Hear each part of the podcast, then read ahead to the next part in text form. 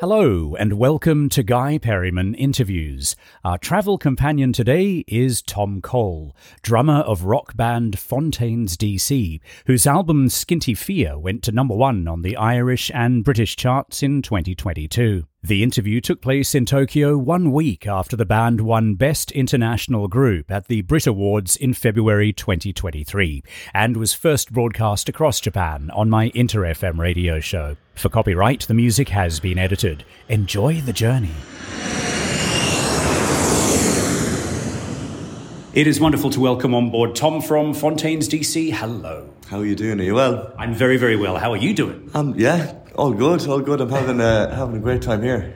amazing. Welcome to Japan. How's Japan been treating you? It's been great. Yeah, it's kind of um, yeah, it's one of those things that uh, I think as a band you kind of build it up coming here so much, mm. uh, and it really didn't disappoint. It's, it's, it's such a different world. Uh, yeah, it's been amazing, honestly. That is great to hear. And I know so many people, so many artists I interview, Japan is always on their list of one of the countries they must go to one day. Yeah, absolutely. It's one of those things, yeah, I don't know. I think. Um, I think when you start a band when you're a bit younger, you kind of always dream of playing here, and yeah, it's kind of it's kind of an amazing thing to have done, you know. Right. Well, we can talk a little bit more about that in a moment, but first of all, it's a Sunday here in Japan, the day we're recording this. Exactly one week ago, at the O2 Arena in London, Fontaines DC get the award for Best International Group. Congratulations! Thank you so much. Yeah, yeah. Uh, we, you, you weren't there though for the actual ceremony, were you? No, we were actually uh, we were actually flying from Melbourne to Perth. So when the ceremony was on, it was like eight a.m. in the morning, and we were in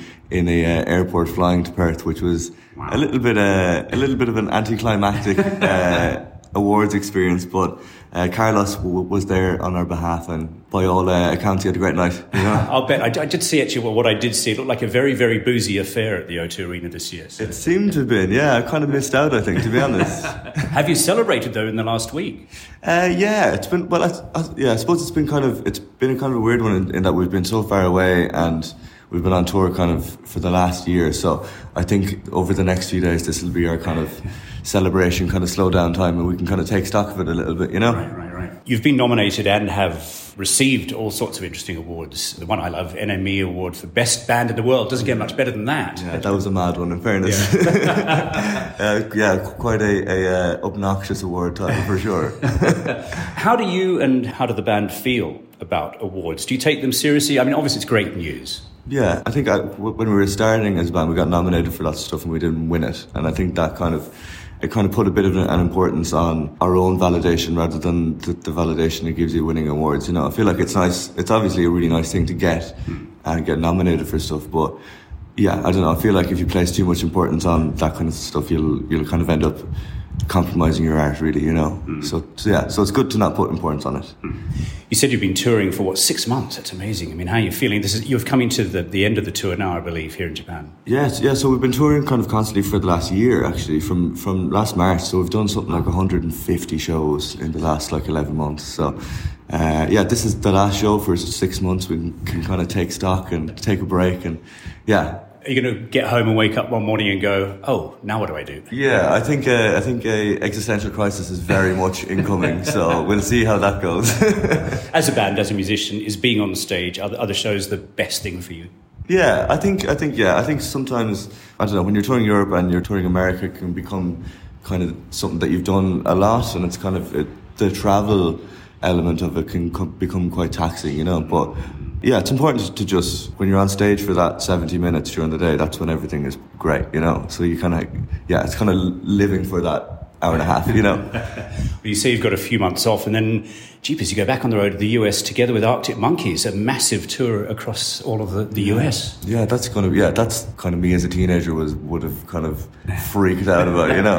So yeah, yeah, that's going to be really exciting. It's kind of like I don't think we've ever played shows that big, you know. So it's going to be a big learning curve to kind of like you know try and fill an arena you know we've never really done that before, so it's really exciting. That's next on your agenda then. So. Well, we'll see, we'll see, we'll suss it out. It looks like you're getting there. Yeah, you're a drummer. You obviously have rhythm in your soul. Are you a dancer?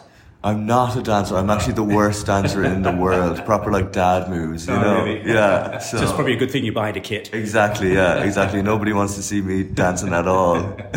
How did you and the drums come together? And I always ask musicians in particular this Did something or someone come into your early life that got you on this road? Yeah, I think I, I don't know. I kind of grew up in quite a a, um, a musical family, but my dad was kind of into like a lot of like traditional Irish music. So I would have grown up in a household with a lot of like trad and folk music, and that would have been my first kind of love, you know. And then yeah, I just started playing fiddle and like traditional Irish music, and I was really really bad at it. uh, but I got a drum kit off Santa for Christmas, Oh. so when I was like eleven, Wow. and that really set me on on the whole. Uh, Did you ask Santa for that? Or, I did, yeah, yeah, I Yeah. did, yeah. I was buzzing. I was buzzing. I, yeah, yeah. I got it and everything. Brilliant! I love that, and no looking back since then. Not really, no, no. I kind of, yeah. It was, it was one of those things where I got really obsessed with it as a as a teenager, and I kind of t- taught myself up until a certain point. And yeah, it's been it's been my life, thankfully. As a drummer, how do you communicate through your music? Do you think about how you communicate? Obviously, the band do with the words and the writing and the poetry and, and live shows or audiences in front of you, because I don't get to interview many drummers, to be honest. So, how do you think you communicate to your audience? Uh, I don't know. I think it's kind of um, drumming is quite a, a primal thing, and a kind of I don't know. I feel like people who don't necessarily take on music in a very like uh, conscious way, mm. everyone kind of reacts to rhythm. It's like it's a it's a it's a really magical thing, you know. Mm. Each of our albums have tried to like have a certain influencer style, you know. So mm. it's what I do, and I think it's kind of quite universal, you know. I guess every single culture has drums. Yeah, absolutely. Yeah, yeah. Like Irish traditional music is what I kind of grew up with, but like there's there's, there's so much like Asian music as well. That's Yeah. kind of like um, taiko drumming and all that. And I was going to say you're in the right country for yeah, drums. yeah, it's crazy, you know. Yeah, so yeah. each, each each culture has its own thing, you know, which is really it's really interesting, you know. Have you ever been to a Japanese festival or matsuri or seen, you know, the huge taiko drums performed live? This is a bit of lame now, in fairness. This is, uh, but I was in, I don't know, I was at uh, Disneyland when I was like 12, but I seen like a taiko drumming performance there and it blew me away. It was absolutely insane. But Yeah. then again, it was in Disneyland, so I want to go see something a little bit more authentic, you know? Well, there's a lot of sweat and a lot of muscle involved, I think. So. Yeah, yeah, yeah, 100%. You mentioned Ireland and the Irish music you grew up with at home, and the latest album of Fontaines DC is now, I hope I get this right, Skinty Fia. Is that the correct pronunciation? That's it, yeah, that's it. There's a personal story about this, I believe. I read that it's a saying from a relative. Yeah, it is. So it's kind of um, so it's my dad's uh, my dad's aunt. So I don't know what that makes her to me. Probably my great aunt. Yeah. it was a phrase that she used. It's kind of um, it's a very kind of colloquial northwest of Ireland phrase. It's a kind of a, a Irish translation that translates to roughly as the the uh, damnation of the deer. So I thought that was like an amazing poetic kind of expletive. You know, it's kind of a yeah, it's like a curse word, which is Oh, So it is a curse. yeah, yeah, yeah. Or is yeah. that a cuss as well? It's a cuss more than a curse, I suppose. right. Yeah, yeah, yeah. I'm thinking the damnation of the deer. So, what situation can you use this expression? I don't know. I, I'm not sure if I can curse here, but it's if you drop something or you, you know, it's like it's it's kind of like Bugger or a damn? yeah, yeah. Americans might say shoot or something like Right, that. You right, know, right, you know that kind of thing. Yeah, And there is a deer on the cover of the album too. there is, yeah, there is, yeah, yeah. I think I think it kind of tied into the a lot of the the uh, theme of the album was kind of us kind of leaving Ireland and. Th- There's a kind of a famous thing in Ireland. It's a, it's the uh, great Irish deer that went extinct, like maybe a couple of hundred years ago. So I think that kind of tied into the whole theme of the album of kind of displacement and kind of Irish culture, kind of looking at it from a different lens, you know, being away. And I think Ireland has one of the the greatest diaspora of, of people around the world. I mean, there's probably more Irish people outside than Ireland than there are in Ireland. It's, it's quite amazing. But um, you talk about that sort of disappearing culture. Do you see Irish culture or Celtic culture disappearing or being diluted? Really difficult question. I don't know. I feel like I've got such a love for Irish culture. Traditional Irish music is something that I'm really, really passionate about and really like. That's you know that's my thing. You know, in terms of that side of it, not really. I feel like there's a lot of there's a lot of Irish music and Irish kind of literature that really at the forefront of things now, and it's amazing. But kind of life in Ireland is kind of um, probably the same in a lot of places, but it's just becoming so expensive and homogenized. Yeah, a lot of big tech has come into Dublin, and it's kind of sad. I feel like a lot of the cultural institutions of the of the city are kind of getting shut down and turned into hotels. So that's kind of a difficult thing to watch, you know. St. Patrick's Day is just around the corner as we speak. How do you feel about St. Patrick's Day and how it's celebrated around the world? Uh, St. Patrick's Day is great, man. Yeah, it's great. good. You're smiling. Yeah, yeah. Uh, it's funny. I think it's it's quite a big thing for Irish people. Each kind of each uh, each local town has their own like St Patrick's Day parade, and it's kind of a day. It's like a national holiday, you know. So it's quite an important thing. But it's funny to go and watch St Patrick's Day celebrations in other countries. That kind of warpedness of Irish culture that's kind of all about leprechauns and all about like you know. Uh, Green beer. Yeah, kind of like Americanized. It's uh, it's quite funny. It's quite funny. Ashamedly, I've never been to Ireland, so I must go sometime. My mum went, she absolutely loved the people, she absolutely loved the countryside. But for any of your Japanese fans or friends around the world, if they go to Ireland, where should we go? Do you have a recommended spot or place? Definitely go to Dublin. There's the kind of the best pubs in the world. Yes. So go and get a pint of Guinness in a in a Dublin pub, and if you can get the train to uh, Galway, it's this amazing city on the west coast. Yeah yeah, it's a really, really tiny little town, but it's beautiful, you know, on the um, Atlantic Ocean. And the people from the West Coast are the best for sure. And that's what I want to see, you know, the, with obviously extremely friendly people that green, green countryside and then the amazing coastlines on yeah. the Atlantic must be spectacular. Yeah, it is. I mean, I, yeah, I kind of like grew up north of Galway in a place called Mayo. So I feel like when you grow up somewhere like that, you, you don't really notice it until you kind of go away and you come back. But it is, it is gorgeous, you know, you know. And I believe Dublin has a pretty healthy live music scene. Is that right? It does, yeah, yeah. I don't know. I've like I, I haven't uh, lived there in, in, two or three years now, but yeah, it's amazing, man. There's great little pubs, great little clubs. Uh, there's a place called the uh, Workman's Club. Oh. That's where we uh, we kind of like cut our teeth as a band for sure. So right. yeah, if you're in Dublin and you're looking for some live music, go to the Workman's for sure. It's on the list. Yeah. Thanks for the tip. There you go. Being Irish, and of course, you have also mentioned the music, the poetry, and the literature in, yeah. in the culture, and it's you know seeped in Irish people, I think, too. Mm. And of course, what's so interesting about Fontaines DC is you all met, you released poetry before you released music.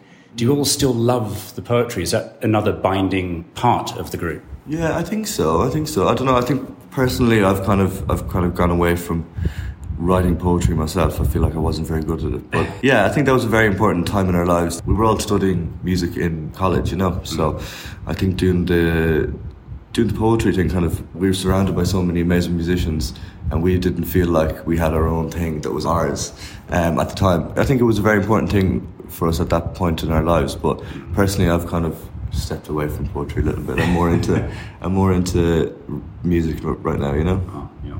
I always ask musicians about the power of music. You do what I can't do. You make music.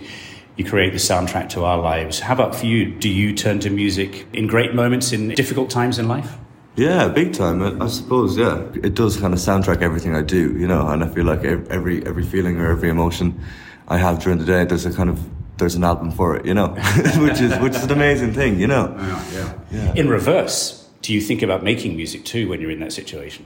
Um, no, I don't think so. I, th- I think personally, I, I, I kind of like compartmentalize it because I feel like a lot of people uh, they make music their job, they kind of fall out of love with it, and I never want that to happen for me. So I kind of I, I treat making music and enjoying music in very separate kind of parts of my brain.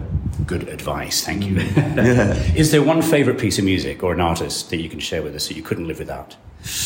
Uh, oh God, I don't know. There's so many. Um, what am I listening to now? I don't know. I'm listening to a lot of kind of uh, Latin music. Um, Buena Vista Social Club are my like new thing at the minute. There's this guy called uh, Jorge Ben as well. He's kind of like a samba kind of like um, guitar player. He's amazing. So I think it changes every week, though, man. I, I couldn't, I couldn't say what what I couldn't live without. You know. well, there's one more thing I have to ask you too. We're going to go on a bit of a journey now, a bit like Desert Island Disc. You get yeah. your passport, credit card, and your mobile device. What's one thing you'd have to take with you too? Can I say a drum kit? Yeah. Well, I'd probably bring a drum kit. Yeah, yeah that'd be like endless hours. Endless hours. so you're not going to take your drum kit though? uh, I don't know. Probably. Yeah, I probably would. Yeah. But That'd be my thing to take to right. Desert island for sure. Back in Japan, is there something about Japan that you have discovered, or is there something about tangible or intangible? Is there something here that you're like, wow, I wish the whole world knew about this? Is there something you'd like to share with the, the world? I think, yeah, I don't know. It's, it's, it's such a culture shock coming here. It's it's so similar but so different, and, and, and it's kind of it's hard to pinpoint what what is different about Japan than the rest of the world. You know, I don't know. I think the people are just so amazing. That's one thing I've really noticed that everyone takes such pride in what they do, and I think everyone's so welcoming and accommodating that I feel like if the rest of the world was like that, it'd be a really nice place. You know? here, here. Yeah. yeah. Well, we're all very much looking forward to you coming back again to do more shows after the album going to number one in Ireland and the UK. That must have been great for you all too. Mm, that was wild, yeah. That was really wild. It was kind of like something that we never expected happening. So we were in New York at the time, and that was like a really, a really special moment. You are always somewhere else when all these things happen. I know. That's the yeah. That's the thing about touring. You never experience it at home, really. So I'm really looking forward to the break and taking stock of the year. You know. On your journey back home, you can have one travel companion. Who would you love to sit down and have a conversation with? Either someone from history who's no longer with us or someone around today? Oh God, um, I don't know. That's such an interesting question. Colin Farrell would be good. Oh. I'm a big, I'm a big Colin Farrell fan. I say, I'd say a flight with Colin Farrell would be good crack. You know. All right, you got it. Yeah. and your drum kit too. So. Yeah, perfect. Tom, I've had such a joy having a chat with you. Congratulations on all the successes recently. Thanks for the live show in Tokyo. I know tons of fans here are really looking forward to you coming back, and obviously you're going to get loads more fans in Japan. So can't wait to see you again. Thank you so much for today, though. Thank you so much for having me. Appreciate it. Yeah. And thank you for joining us today. For more interviews and information, please go to guyperryman.com.